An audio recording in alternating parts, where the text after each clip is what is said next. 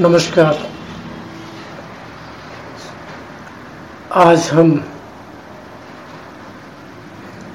आपके लिए 26 जनवरी के बारे में कुछ के बारे में बता रहे हैं।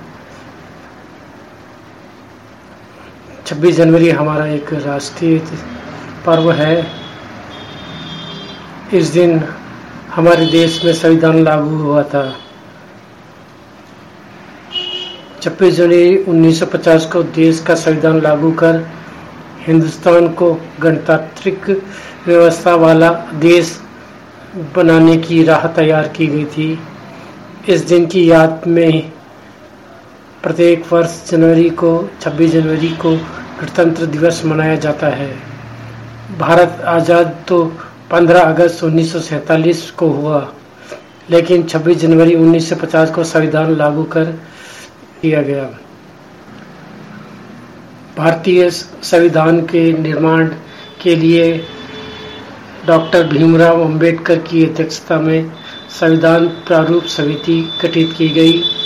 दो वर्ष, ग्यारह माह और अठारह दिन की कड़ी मेहनत के बाद यह प्रारूप समिति प्रारूप समिति द्वारा 26 जनवरी 26 नवंबर उन्नीस उनचास में संविधान बनाकर तैयार किएगा इस पर।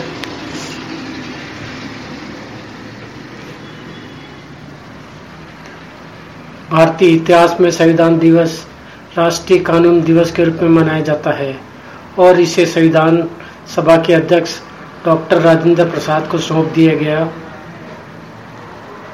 यह दुनिया का सबसे बड़ा लिखित संविधान है। इसमें तीन सौ पचानवे अनुच्छेद व आठ अनुसूची है।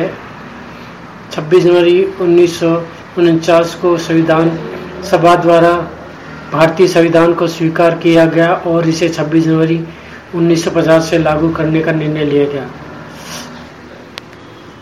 भारत को आज़ादी मिलने से पहले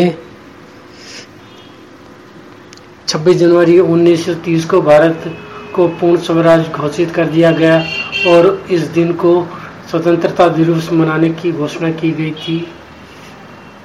इसके बाद 15 अगस्त उन्नीस से पहले तक हर वर्ष 26 जनवरी को भारत में स्वतंत्रता दिवस मनाया जाने लगा।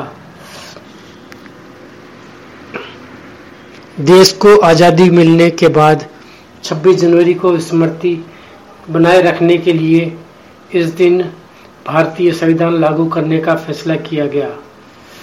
हमारे देश के संविधान की सबसे बड़ी विशेषता इसका लिखित होना है।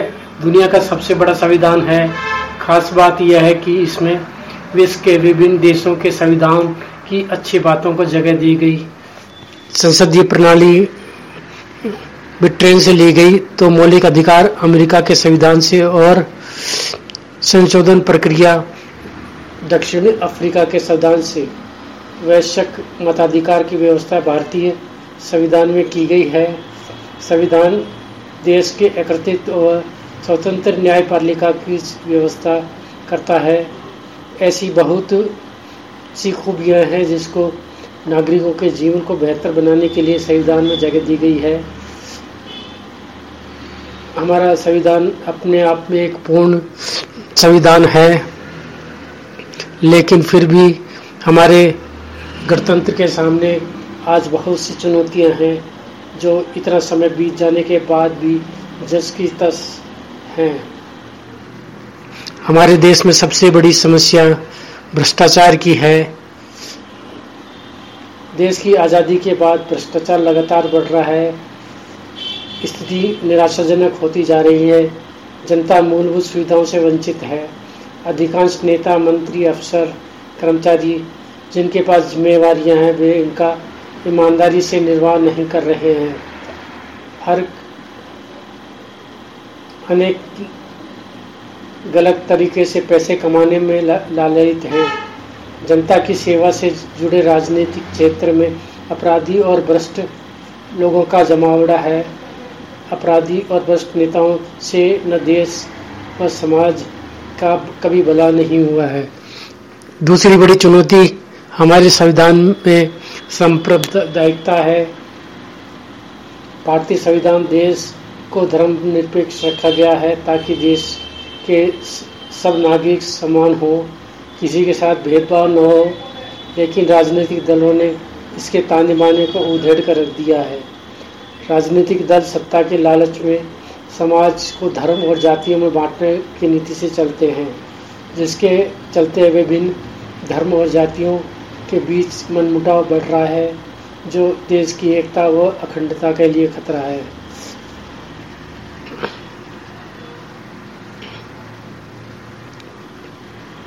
तीसरा, हमारी सेवाओं के बारे में है।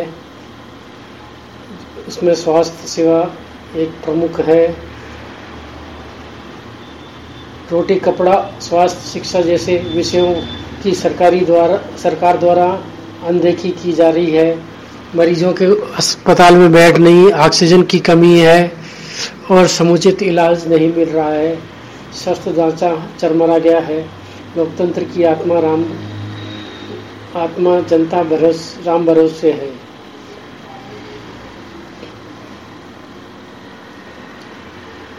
चौथी समस्या, बेरोजगारी, गरीबी, अशिक्षा, आतंकवाद, नक्सलवादी, राजनीति व अपराधीकरण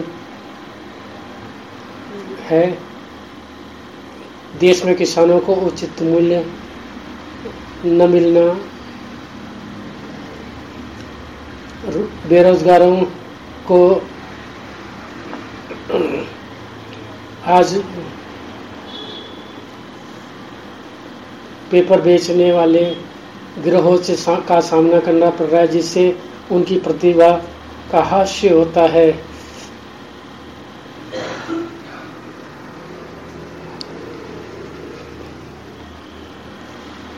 आज ये कहते हुए गर्व है कि इन सब के बावजूद भी हमारा देश एक महान गणतंत्र के रूप में इन समस्याओं से निजात पाने के लिए कोशिश कर रहा है।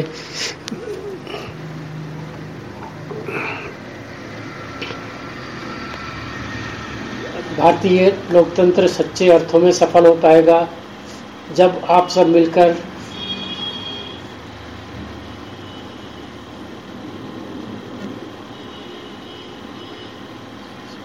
आप सब मिलकर अपने ईमानदारी से काम करेंगे। अपनी मेहनत से देश को आगे बढ़ाने में सहयोग देंगे और संविधान के अनुरूप आचरण करेंगे।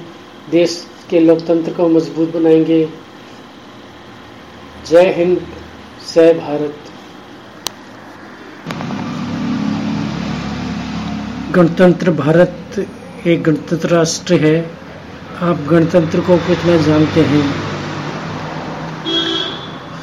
छब्बीस जनवरी 1950 को दिन जब देश ने संविधान अपनाया, तब से संविधान और देश लगातार समृद्ध हो रहा है। पहला संशोधन लागू होने के एक साल बाद हो गया था, इसलिए हमारे संविधान को जीवित दस्तावेज़ कहा जाता है। सब पढ़िए संविधान में हुए प्रमुख संशोधन के बारे में उन्नीस इस वर्ष पिछले वर्गों की उन्नति को, के लिए हक दिया गया। संविधान के पहले संशोधन में सामाजिक तथा आर्थिक रूप से पिछड़े वर्गों की उन्नति के लिए विशेष उपबंध बनाने की उद्देश्य से राज्य को शक्तियाँ दी गई। उन्नीस भूमि के बदले बाज़ार मूल्य। इसके ज़रिए यदि भूमि का बाज़ार मूल्य बतौर मुआवजा न दिए जाए तो व्यक्तिगत हितों के लिए भू अधिग्रहण प्रतिबंध कर दिया गया। उन्नीस अखंडता। पंथ निरपेक्षता शब्द जुड़ा संविधान के बयालीसवें संशोधन के ज़रिए संविधान की प्रस्तावना में समाजवादी, पंथ निरपेक्ष व अखंडता तीन शब्द नए जोड़ा गए।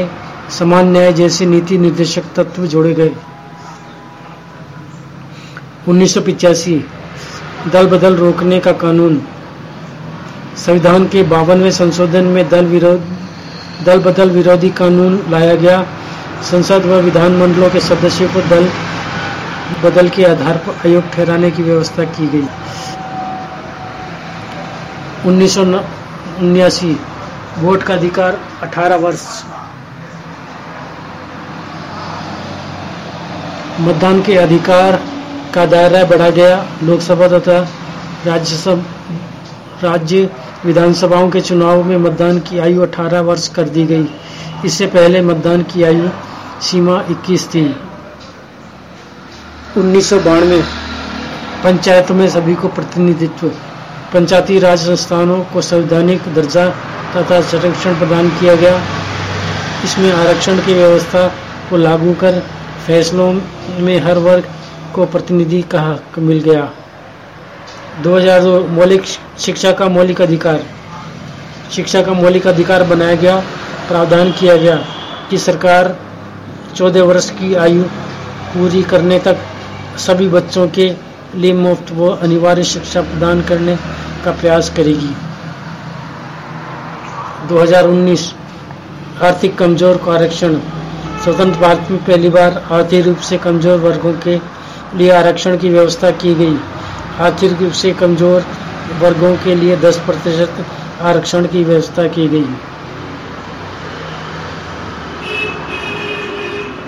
संविधान 22 भाग 448 लेख 12 अनुसूचियाँ पाँच परिशिष्ट के साथ भारत संविधान दुनिया में सबसे बड़ा है। दो सौ इक्यावन पेज मूल संविधान में हस्ताक्षरित पांडुलिपियों में है। ये पांडुलिपियाँ 22 इंच लंबी तथा 16 इंच चौड़ी हैं।